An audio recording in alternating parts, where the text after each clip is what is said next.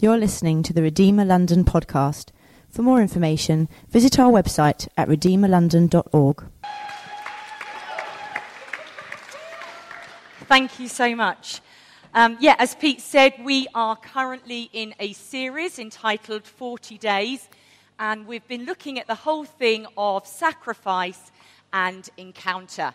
How by giving up things, making sacrifices, surrendering ourselves more to God, we can get to encounter Him more fully and more powerfully. And so far we've looked at the sacrifices of prayer and of repentance. I think it would be fair to say that we live in a society that has so much on offer for us to enjoy. Especially living in London, I'm sure you'll agree it's a really exciting city to live in. Um, but it's so easy to get caught up filling our free time with so many activities, experiences, um, purchasing all the latest must-haves, eating and drinking in plenty, that sometimes um, it's good to stop and actually think, what am I really pursuing? What is my purpose really about? I don't know if you've ever come across a scene like this. You're out for dinner with your friends, and it's almost like everybody's caught up on their mobile phone. Um, I'm sure that wouldn't be anybody here, you know, but it can be a typical scene that you might see here in London or in Ealing. And uh, it is so easy to get so consumed with things or so distracted with things that we can almost miss the main purpose. You know, it seems obvious, doesn't it? Just put your phone down, enjoy the company. And I think that's what we want to think about today, is that we get to enjoy a relationship with God. I mean, that's pretty great, isn't it? And, you know, that's what Georgie's celebrating today in getting baptized. She has encountered God for herself. She is enjoying knowing God, having a relationship with Him. And I think in order to pursue this relationship to the full, we're going to need to make some sacrifices along the way. And so today we're going to be looking at the whole thing of fasting. I don't know how familiar you are with fasting, but essentially it means giving up food. But like that scene before, I want to encourage you to think it's less about what we're giving up and more about what we're making room for. Um, sacrificing what we need to survive in exchange for more of what we need to live. So we're going to be asking a few questions. What is fasting and why should we do it? And since it's actually a practice that fa- is found in all cultures, societies and religions, we're going to be thinking particularly about Christian fasting. What does fasting mean for the Christian? Okay, so what is fasting? Well, fasting is referenced throughout the Bible. Abraham, Moses, Daniel, Elijah, Esther, Paul, even Jesus himself fasted. And in practice, fasting means going without food for the sake of seeking God, either personally or as a group. Some might say that fasting is abstaining from other things that get in the way of our communication with God, such as the internet, phone, T V. And that is true, but primarily fasting means not to eat. It's a way of expressing a hunger for more of God. And it's also a weapon against every force in the world that would seek to take that away. John Piper, who is an American minister and author, he's written a great book on fasting I found so helpful. It's called A Hunger for God. He says the greatest enemy of hunger for God, it's not poison, but apple pie. It's not the banquet of the wicked that dulls our appetite of heaven, but endless nibbling at the table of the world. Um, I want to show you a picture. This is Christmas dinner. I don't know about you, I absolutely love Christmas dinner. one of the best meals a year in my books, probably one of the only roasts a year in my house, much to the disappointment of my family, but I do love Christmas dinner. This year we went to Pete's family, to his brother. He is a great cook. Uh, he's also a great host. And before dinner, you know, he's offering round the crisps, the olives, the chocolate, the champagne. And, you know, clearly it's rude to say no, so I'm tucking in, into all the nibbles. And then we come to Christmas dinner, and it's like I'm too full. You know, I feel gutted. I my appetite has been spent on all the nibbles, forfeiting the great for the good. And I think some of the greatest challenges to loving God are not his enemies, but his gifts. When these simple pleasures replace an appetite for God himself, it can almost be so subtle that we don't realize. I find myself waking up in the morning and thinking, I just need a cup of tea. Once I've had my cup of tea, I'm going to be set up for the day, as though that's going to sustain me more than meeting with God. Or maybe the day's not going quite as well as we planned, and we think, what I really need is just a pick-up from a chocolate bar, and that's going to help me going. And I think fasting is not no to the goodness of food or the generosity of God in providing it. Clearly, God created food to be enjoyed. And I think this church does this pretty well, actually. If I was to think of this church, I would say we're a pretty foodie church. Many people here appreciate good food, and they're pretty good at creating really tasty dishes. I know I've tried lots of them. But it's a way of saying from time to time that having more of the giver surpasses the gift. Food is good, but God is better. So let's have a little look at what the Bible says. Um, first of all, let's look at Matthew six, which says, when, not if. Um, this is one of the most telling passages in which uh, fasting is mentioned. And it's the part of the Sermon on the Mount where Jesus is teaching his disciples the br- basic principles of godly living, giving, praying, and fasting. And when he's speaking on fasting, as with all the other um, disciplines, he begins with when you fast, not if you fast. It's almost like Jesus' words are implying that fasting is going to be a regular practice in the lives of his followers. And just as we give ourselves to praying and we want to give our money, so fasting should become a regular habit for us as well. Jesus also makes reference in these verses to the fact that our motive and our heart attitude are of key importance. He says, don't be like the hypocrites. And I think it would be fair to say that few things please us more than our accomplishments. I think that was certainly true for the religious leaders of the day. And even for us, we can find ourselves loving the praise and attention of others. You know, I hope they think I'm doing okay. I hope, hope they think I'm pretty spiritual. And there's a danger that our fasting can be more about the impression that we're giving to others, whereas we need to remember that our audience is our Father in heaven. That God says, do it in secret. Integrity is about how you live when no one's watching, isn't it? And we don't need to let everybody know that we're fasting. That doesn't mean if people find out you failed or that fasting with others is banned, because we know that the apostles fasted together in the church in Antioch. But our heart attitude needs to be one of humility, not pride. Another important statement by Jesus on fasting is in Matthew nine. And he was questioned as to why the Pharisees and the disciples of John the Baptist fasted while Jesus' disciples did not. I'll just read these couple of verses, fourteen and fifteen.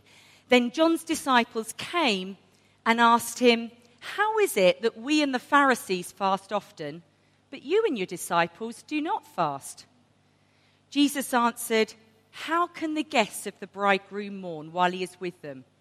The time will come when the bridegroom will be taken from them, and then they will fast." And for the disciples of Jesus, the long-awaited Messiah, the one who'd been promised through the whole of history, he had arrived. He was here. Um, it, it's like they were rejoicing. Jesus is explaining the bridegroom, that's me, is still with them. And it's a time of celebration, a time of feasting, not fasting. I know when I go to Anna and Phil's wedding in a couple of weeks, I can't wait. I'm going to be making the most of the great food and drink that's on offer. There's going to be no diets that day.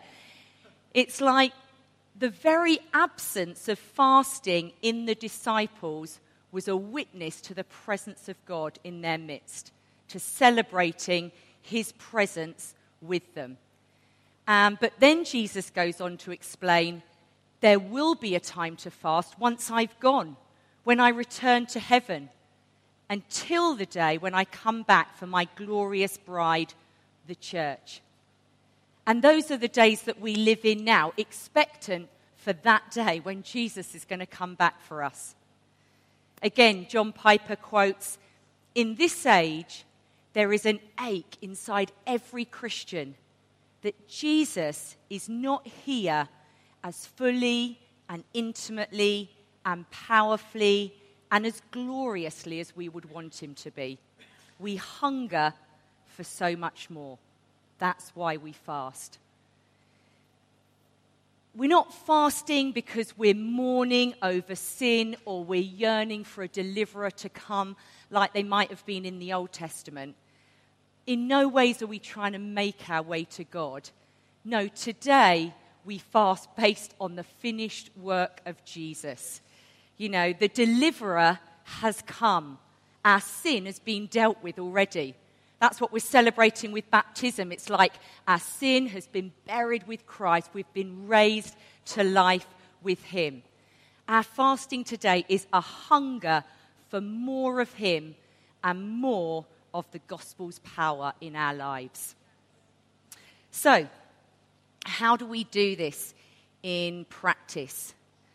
Well, in the Bible, the examples that we see, it most often meant that you ate nothing and drank only water for a period of time, whether it was a day or two, a week or longer. Um, some even fasted for as long as forty days. We see that with Jesus and Moses. Um, and I guess if you're going to follow that example and you're going to fast for longer than a few days, you're probably going to need to cut down what you eat beforehand and gradually reduce it afterwards. And if you're only going to drink water, if you currently drink a lot of tea or coffee, you're probably going to need to reduce your caffeine as well so you don't get lots of headaches. Um, but essentially, it means that you're not going to eat, you're just going to drink. Um, there's also examples of partial fasting through the adjusting of your diet, such as cutting out meat and rich foods like Daniel did in Daniel chapter ten. And some might follow this example where you just cut some foods out or you only te- um, eat a certain type of food like food, fruit or bread. And that's called a partial, or sometimes it's known as a Daniel fast. And then there's a few examples in the Bible of what's called an absolute fast, where you would abstain from drinking as well as eating. This was a type of fast that Queen Esther instructed Mordecai and the Jews to do on her behalf before she met the king in Esther chapter four. Um, this only lasted for three days because whereas your body can survive okay for long periods without eating, it can only actually survive for a couple of days without drinking. Um, but most commonly, it involves going without eating any food, solid or liquid. For some of you, I can see the thought of this is just awful, just sounds terrible. I know I was explaining to one of my children, he was absolutely horrified of the thought of not eating for any period of time, and he was convinced it must be bad for you. But actually, on the contrary, uh, it can actually be physically very beneficial. Um, probably I'd say the only exceptions are if you're pregnant or if you've got a special heart um, condition or um, health condition such as diabetes. But for everyone else, fasting can actually be a great way of cleansing the body. But as well as these physical benefits, I believe that there are many spiritual benefits. And I would like to spend a bit of time looking at these. I think there's many, but I just want to f- highlight five that I think are really important reasons to fast.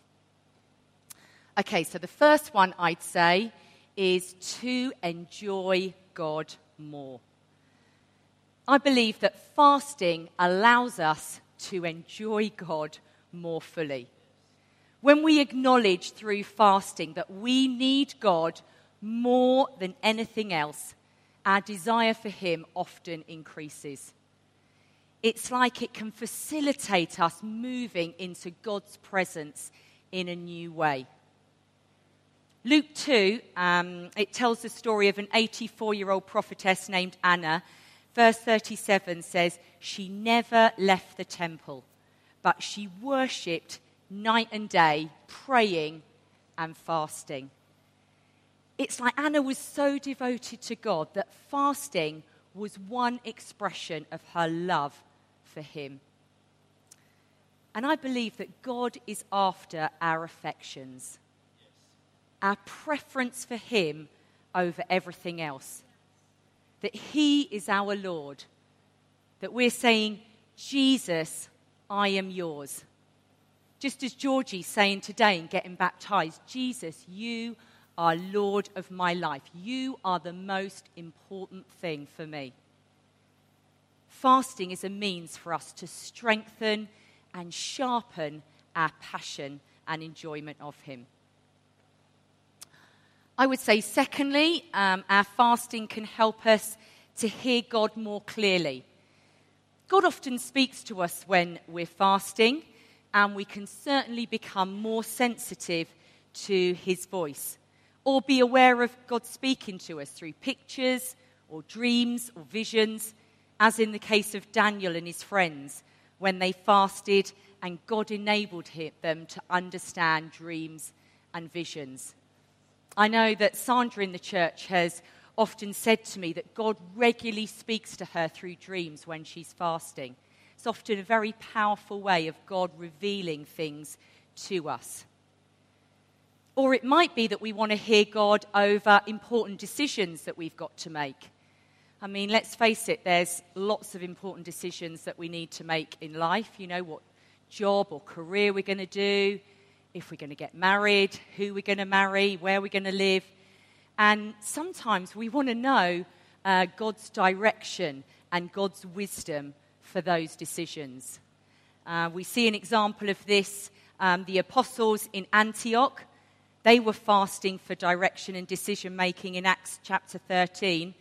They said, while they were worshipping the Lord and fasting, the Holy Spirit said, set apart for me Barnabas and Saul for the work which I have called them. So after they'd fasted and prayed, they placed their hands on them and sent them off. It was like God was speaking to them while they were fasting. A few years after we were, Pete and I were first married, we felt God call, uh, stirring us to move house. And in some ways, we didn't really have any need. We had one child, we had a do, two-bedroom place. But we we just felt in our spirit that God was nudging us to, to move. So we thought, I, we'll know what we'll do. We'll pray and fast about this decision. And we decided to fast and pray. And we also asked God for a sign. We said, Lord, would you give us five thousand pounds as a sign that it's right for us to move house? So, I mean, let's be bold, you know. So, anyway, we started praying and fasting. And after a little while, we got a phone call one uh, Sunday night to say someone in the family wanted to give us ten thousand pounds. We were, like, amazed. We were like, oh, wow. But then we were thinking, well, I guess both of us were praying and fasting. Do the math. Makes sense, you know. So we moved, and we were only actually there a year, but the finances that we made on that house enabled us to relocate when God called us to be in a, involved in another church a year later. It's like God had a plan. And so when you're seeking to make a decision or want some direction, fasting can be a good way to hear God. Thirdly, I would say fasting can be a, a means of being prepared, to prepare for important works. I don't know how you get ready for things. Maybe preparation is a new concept in your house. I have quite a few people who work on last-minute panic in my house. I'm not looking in Pete's direction, but um, actually, if we are going to embark on something significant for God, it can actually be a really good idea to fast. At the end of the day, Jesus began his ministry with fasting. Pete, in his introduction to the series, mentioned this. You know, he's about to take on the most important mission in the whole of history. The salvation of the world is at stake. And God allows at the outset for him to be tempted by Satan. And Jesus is led by the Spirit to fast. It's like he triumphed over the enemy through fasting. And I would say that in our experience, many of the adventures that God has called Pete and I on, we've known a kind of spiritual battle at the outset.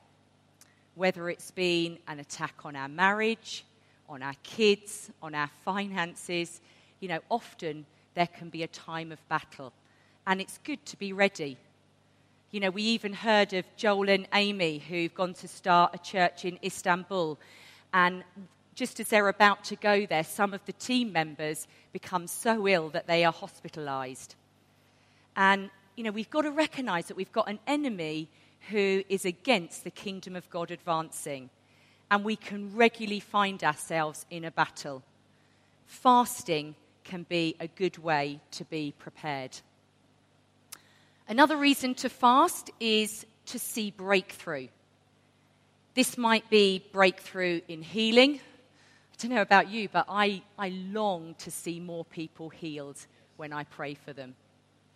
And um, I, Megan actually shared some testimonies with me of when she'd been fasting. Let me just share one of them with her, with you. It was, she was saying she was fasting, and during this time, I was praying to see miracles. I went out onto the streets and I saw my first ever miracle when I prayed for a lady I'd been led to in Primark for her neck to be healed. This triggered then a season where I saw God heal many people through me and bring many people to know Jesus. Brilliant. It also did something significant in my life with realigning my thinking. And that's true. Sometimes fasting can enable us to see the power of God through healing. Also, it can see breakthrough in deliverance. And we can see this in the Bible in Mark chapter nine. We read of Jesus. He's praying for a young boy who's possessed by a demonic spirit, which made him mute. And the disciples are arguing because they prayed for him and nothing had happened. But Jesus prays, he rebukes the spirit, and it leaves. And in Mark chapter nine, it says, after Jesus had gone indoors, the disciples asked him privately, why couldn't we drive it out? He replied, this kind can only come out by prayer and fasting. And, you know, sometimes to see people set free from the power of Satan, we need to fast before we bring that commanding word with power and authority that almost enables the release. And we witnessed this actually firsthand when we had a guy uh, called Ram Babu. He's an ev- um, uh, Indian evangelist who's got a powerful healing and deliverance ministry. He was staying in our house for a while while he was doing a mission um, in our church. And he would fast each day to enable the Holy Spirit to move powerfully through the meeting in the evening. And many were set free, healed, and delivered from demonic oppression. And it's like fasting was an important part of his ministry. Or it might be breakthrough in other areas of your life. You might be facing a really challenging situation. And I know from personal experience the power of fasting in seeing challenging situations change. Um, some years ago, we one of our children was actually going through a very difficult time. Our relationship with them was very strained, and they were getting involved in habits and activities that were pulling them away from God and from us. And it, it was painful to watch. Pete and I decided that we would pray and fast each week specifically for this. And even within a short space of time, things changed significantly. The behavior was radically different. And it was unexplainable apart from the fact that we'd been praying and fasting. And even recently I asked them, what, what happened in that time to make you change? And they said, I, I don't really know. It, it must have been God. And, you know, fasting can bring breakthrough. And finally, we fast to see the kingdom of God come. That's already come through so much of this morning, uh, that we long to see more of the kingdom of God here on this earth. And there's a famous passage in the Bible in Isaiah fifty-eight, verses six to seven. It says, "Is this not the kind of fasting that I have chosen? To loose the chains of injustice and untie the cords of the yoke, to set the oppressed free and break every yoke. Is it not to share your food with the hungry and provide the poor wanderer with shelter when you see the naked to clothe them and not to turn away from your own flesh and blood?" And, you know, we know, don't we, that people live under all kinds of um, oppression, either imposed by themselves or others. There's human trafficking, sexual abuse, drugs, poverty, domestic violence. And God's heart is for them to be set free. And the power for this is in the gospel. And often through fasting, this power can be released through us. We want to see more of the kingdom of heaven on earth, for more to come to know him and know their lives transformed. Even as we were hearing about Edward sharing about the hunger crisis at the moment that's happening in parts of East Africa. We need God desperately, don't we, to break in. And it's almost like the absence of fasting is saying that we're satisfied with the state of the world. We, we're comfortable with the way things are. Fasting is an expression for a longing for more of God. It's like we're saying, come, Lord Jesus, come into this broken world. Yes. That's why we fast. I wonder, do you long for more of God in your own life? Do you want to see tough situations, a breakthrough in tough situations that you're facing? Do you want to see the power of the gospel in your workplace or your community that we live, or indeed in the challenging situations that we see on the news internationally? I know many people in this church fast regularly. I know because I've asked them and I've heard stories of God at work in their lives and in the lives of those around them. As a church, we even have weeks of prayer and fasting. I believe the next one is uh, the week beginning the seventh of May. Why not join us? Why not fast as we seek God together? You might begin by just missing one or two meals, but you could even start next week. You could even fast next week and ask God to speak to you, to listen for words of knowledge and come ready to see breakthrough next week. I think let's awaken our inc- and increase our appetite for God.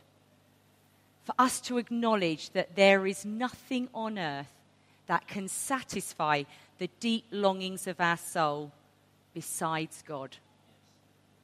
Psalm forty-two verse one says, "As the deer pants for streams of water, so my soul longs for you, my God." Surely that's our prayer. It's like we're just hungering for more of God. Fasting with a desire to know more of him and see more of his kingdom come on the earth. Amen?